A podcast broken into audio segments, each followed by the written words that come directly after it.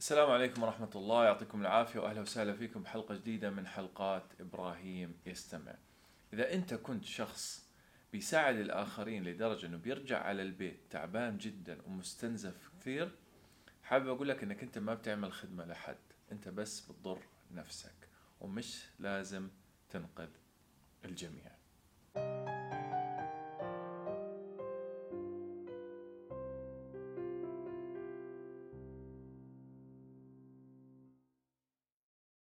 طبعا الكلام اللي بقول ممكن يبين قاسي لأنه إحنا فينا غريزة إنه نكون الناس مجتمعيين بنحاول نساعد الكل بنحاول نفيد الجميع.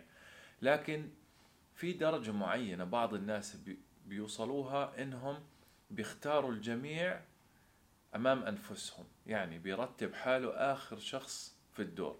وهذا الكلام ليش غلط؟ وأنا بعتقد إنه مئة بالمئة. السبب إنه رقم واحد هذا شيء غير مستدام. إذا أنت كنت بتفضل الآخرين عليك هذا يعني أنك أنت راح تصحى يوم من الأيام مش قادر راح تعمل شيء راح تضر نفسك راح تستسلم راح تخلي الجميع إيه، راح تخيب ظن الجميع. هذا واحد. اثنين السبب الثاني أنه أنت راح تبني توقعات عالية عندهم جميعا. اللي اليوم أنت بتفكره إشي أنت بتعمله زيادة بكرة راح يصير واقع. بمعنى انت كنت في الدوام أصدقائك اللي في الدوام محتاج إنهم يطلعوا أعطوك شغلهم مرة مرتين ثلاثة اتعودوا على الشيء هذا. المرة الخامسة والسادسة لو انت رفضت حتى لو شو ما كانت ظروفك راح يقولوا أوف ليش ما عملت هيك؟ وراح يتضايقوا من إنك ما بتعمل الإشي الزيادة اللي هو انت ما إلك دخل إنك تعمله. متخيلين كيف؟ يعني انت زودت من الساعات اللي بتشتغلها وصار هذه الساعات واجبة عليك.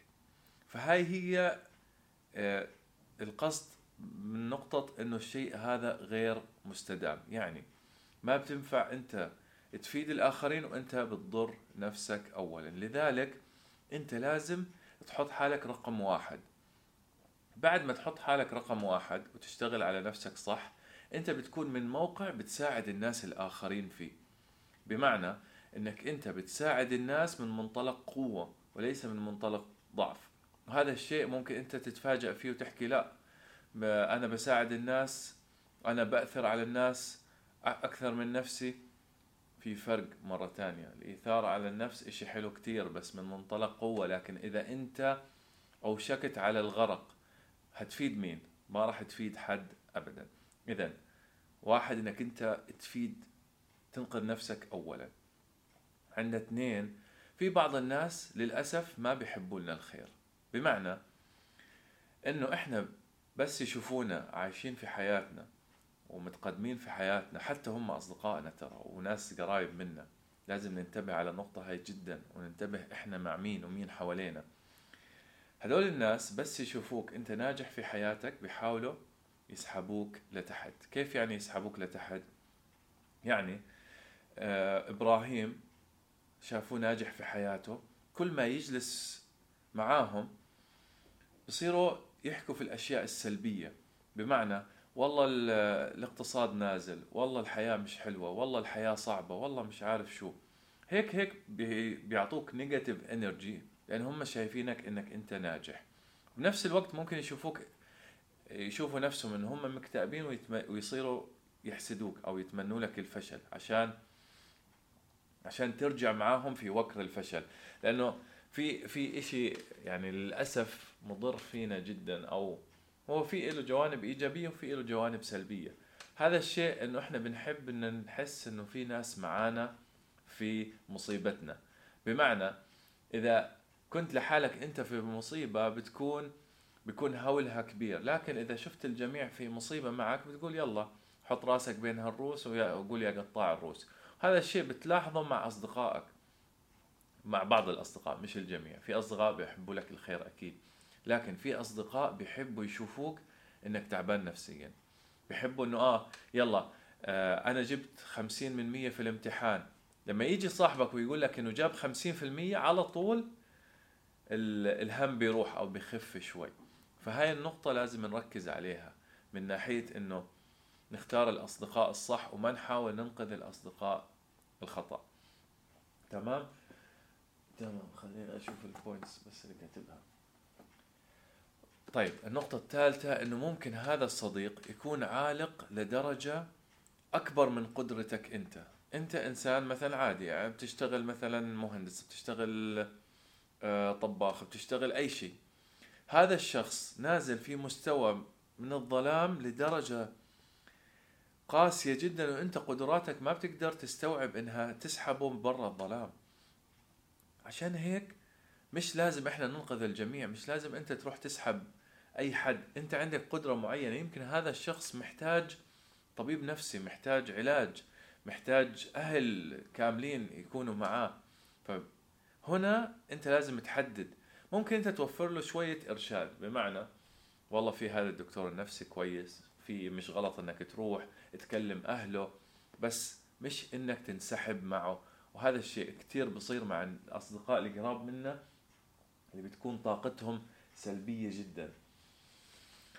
والنقطة الثالثة في شيء مزعج أو شيء واقع. أنت لما تكون بتنقذ في شخص وهذا الشخص أنت طول فترة ما هو حاسس بالاكتئاب انت معه أو حاسس إنه فاشل انت معه. أول ما ينجح هذا الشخص راح يربطك انت انت الشخص اللي دائما معه في فشله بالفشل. بمعنى هيقول انت اللي كنت معي وقت الفشل فيرتبط شعور الفشل فيك فراح يتركك أول ما تنجح. طبعا شيء مفاجئ إنه كيف أنت بتقول هيك أنا وقفت معك في كل لحظة. صح. بس إحنا كبشر هيك بنربط الناس بالمشاعر حتى لو ما لهم دخل. راح يربطك أنت في فترة الفشل وبعد فترة راح يتركك لأنه انتهى دورك. خلاص هو صار الحين محتاج ناس ناجحين في حياته محتاج ناس يرفعوه لفوق. حتى لو أنت بذلت كل دمك وجهدك إنك ترفعهم. النقطة اللي بعدها وهاي النقطة داخلية منا. هاي النقطة بتقول إنه إحنا بتصير توقعاتنا عالية من الشخص الآخر. بتصير أنت كل شيء هو بيعمله بتحكي يا أخي أنا أنقذتك يا أخي. ليش ما عملت لي هيك؟ ليش كان تصرفك معي بالطريقة هاي؟ ليش أنت ما رديت على تليفوني على طول؟ مع أنه أنا أنقذتك من اللي أنت فيه. فبنصير نحمل الشخص الآخر كمان جميلة اللي عملنا له إياه. حتى لو ما تكلمنا في الموضوع. بشكل واقعي هيصير الموضوع. إنه خلص أنا أنقذتك اليوم أنت بدك تنقذني بكرة أو بدك تكلمني أو بدك تصير ترد علي. بنصير إحنا بنحب أو بنحمل الشخص الآخر أكثر من طاقته حتى لو داخليا. لو تكلم كلمه غلط بنصير نحكي طلع هذا كيف ناكر للمعروف. وللأسف هذا شيء واقع. الحين من جهة نفسك كمان أنت ما راح تقدر تنقذ أي شخص إذا ما أنقذت نفسك. بعد ما أخلص راح أجاوب الأسئلة إن شاء الله. إذا ما أنقذت نفسك ما راح تنقذ حد. لو واحد وقع في حفرة وأنت نطيت معه ما راح تقدروا تطلعوا لا أنت ولا هو. الأفضل إنك تطلعه من برا. وطبعا أنت مش شخص خارق. أنت إنسان مش روبوت. يعني محتاج إنك ناس يساعدوك. محتاج إنه ناس آه، يسمعوا لك. محتاج إنه الطرف الآخر اللي في العلاقة يكون معك ويوقف معك. بعد يوم طويل بعد هم بعد كذا. حتى لو إنك شعورك أنت حلو إنك بتنقذه بس هذا الشيء غير مستدام. بمعنى أنت أول فترة ممكن تكون صح مستمتع بفترة إنك أنت دائما اللي بتعطي في العلاقة لكن بعد فترة هتستنزف وهتحتاج إنه حدا يعطيك شغلة. مش إنك آه، تضلك تعطي تعطي تعطي فأنت لك حق إنه حدا يسمع لك. مضطر إنه حدا آه، يوقف معك. أنت مش سوبرمان أنت بعد هذا كله إلى احتياجاتك وإلك حقوقك. طبعا لازم العلاقة تكون متبادلة بمعنى أنت بتعطي هو بيعطي كمان بياخذ بيعطي بلقى فيها. آه، وأفضل طريقة بعد هذا كله إنك أنت تنقذ أي حدا في حياتك إنك تكون قدوة حسنة له هاي أفضل طريقة. يعني أنا ممكن أنظر عليكم سنة الحين على ال على التيك توك أو على البودكاست يعني اضلي أنصحك أنصحك أنصحك أنصحك. بس يمكن أنت تشوف فعل واحد مني. هذا الفعل راح يخليك تطبقه أحسن ما إني أضلي أنصح أكثر من مرة. مساء النور. ف النقطة هون إنه إنك تكون قدوة أفضل مئة مرة إنك تغرق مع الشخص أو تضلك تنصح فيه. النصيحة الجافة ما إلها مفعول مثل إنه يشوفك أنت إنسان ناجح يلا أنا بدي أصير زيه بدي أتعرف عليه بدي أكون حواليه بدي أحيط نفسي بناس آه ناس هيك يرفعوني نفسيا وايجابيا وكل شيء في الحياة. وطبعا أكيد أكيد أكيد هذا الكلام أنا بتكلم من منطق إنك أنت لما تحاول تنقذ شخص مش راضي يستجيب.